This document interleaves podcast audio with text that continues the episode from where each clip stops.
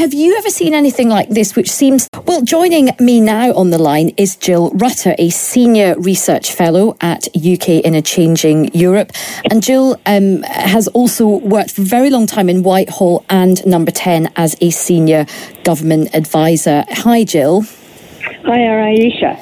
Well, it's great to have you on. What do you make of this? Because you've worked in Number ten. You have worked at the absolute top of, of, of Whitehall. What do you make about this row?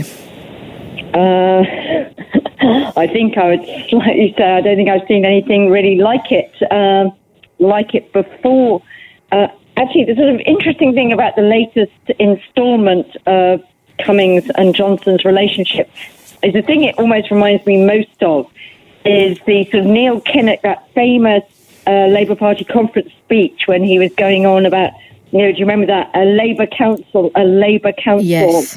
uh, doing that. This is rather... Dominic Cummings. Dominic Cummings is lecturing the Prime Minister about integrity and ethics in public life. It's come to this.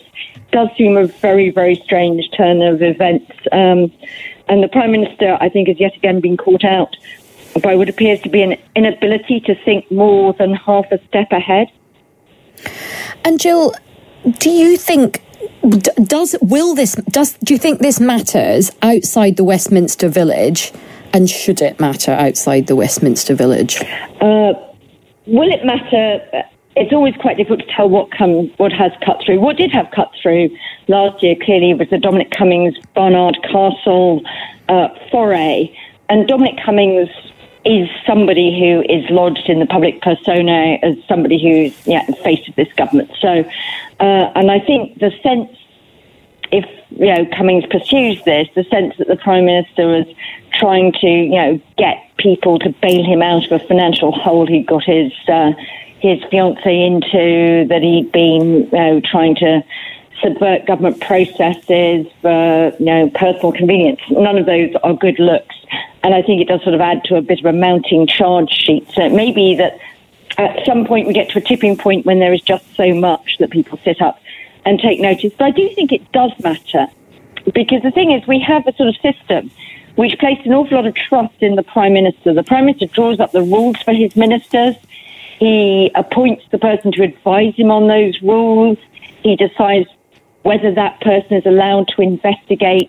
And then he decides whether that person's findings merit any action against his cabinet colleagues. And so ultimately, if this is all built on a rather rickety foundation of a Prime Minister who one of his uh, former colleagues described as a vacuum of integrity uh, on the radio earlier this morning, then that's a pretty shaky foundation for the whole setup. And I think uh, we do need to probably take another look about whether we don't need more robust rules and a more robust system of enforcement, so the Prime Minister isn't sort of rulemaker, you know, investigator, mm. policeman, judge and jury and sentencing authority in all of this. I mean, we don't allow that in other parts of public life, and I think increasingly it looks as though we can't leave this all to Prime Minister's judgment here. Yes, and, and we knew uh, so, so Alex Allen, who was the sort of um, leading person looking at the ministerial code, he obviously he left famously after um, the Priti Patel uh, report, which found that she had breached the ministerial code, but then he um, resigned, and there hasn't been a, a, an advisor. And as you say, the, the Prime Minister is the sort of judge and jury um, on on that. But but Jill, look, but to be absolutely you know honest um, about the situation, I mean, I mean, I. I am, you know, I'm pretty clear about, I think this is pretty terrible. However, I also worked in Number ten, and there's always rows within Number ten, um, you know... Th- Even under the Blair government, and you know, there was a there was a huge psychodrama between Tony Blair and, and Gordon Brown. Tony Blair got caught up very early in his premiership um, with this whole taking a donation from Bernie Ecclestone, and, and there was this issue of you know was was was that kind of breaching propriety and, and ethics. I mean, there are always these tensions. Every Prime Minister at some point faces these questions over who who has their ear, um, who. Curry's favour. Is that not just part of the ebb and flow of power?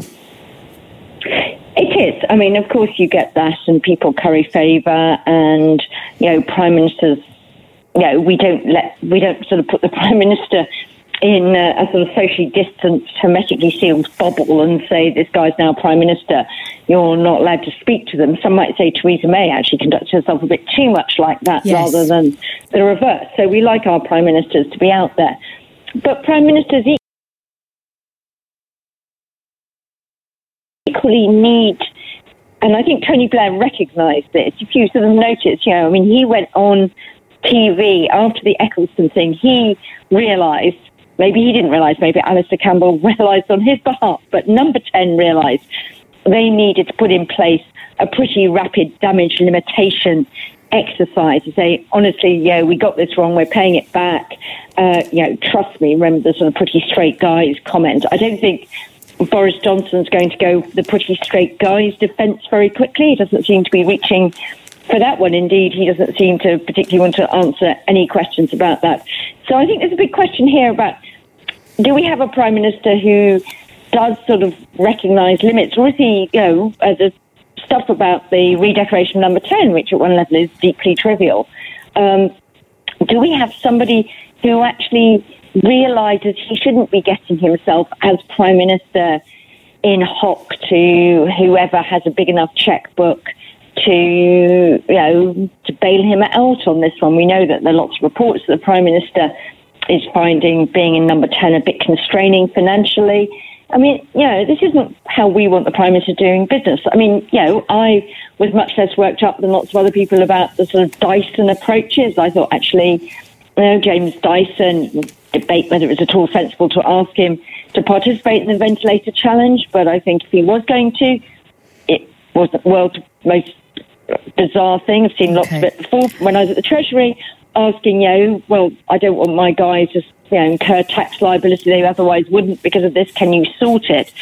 But the Prime Minister should have known better than to sound like a sort of incredibly needy person, just sort of, you know, Boris will fix it. I mean, mm. that's not a good look either. He should have made sure these things are done properly. And I think it's the sense that, does this Prime Minister have any concept of what doing things properly, you know, out in the open, uh, will withstand even a moment's scrutiny? I think it's the sense he doesn't know where those limits are. That is very damaging at the moment. Okay, and I should Jill. think Number ten are really worried about what Dominic Cummings may have to say next. Yes, well, absolutely. I mean, I feel like this story um, is not over. Well, look, as ever, always great to speak to you, Jill, and get your expert insight and experience. That was Jill Rutter, Senior Research Fellow at U K in a Changing Europe. This is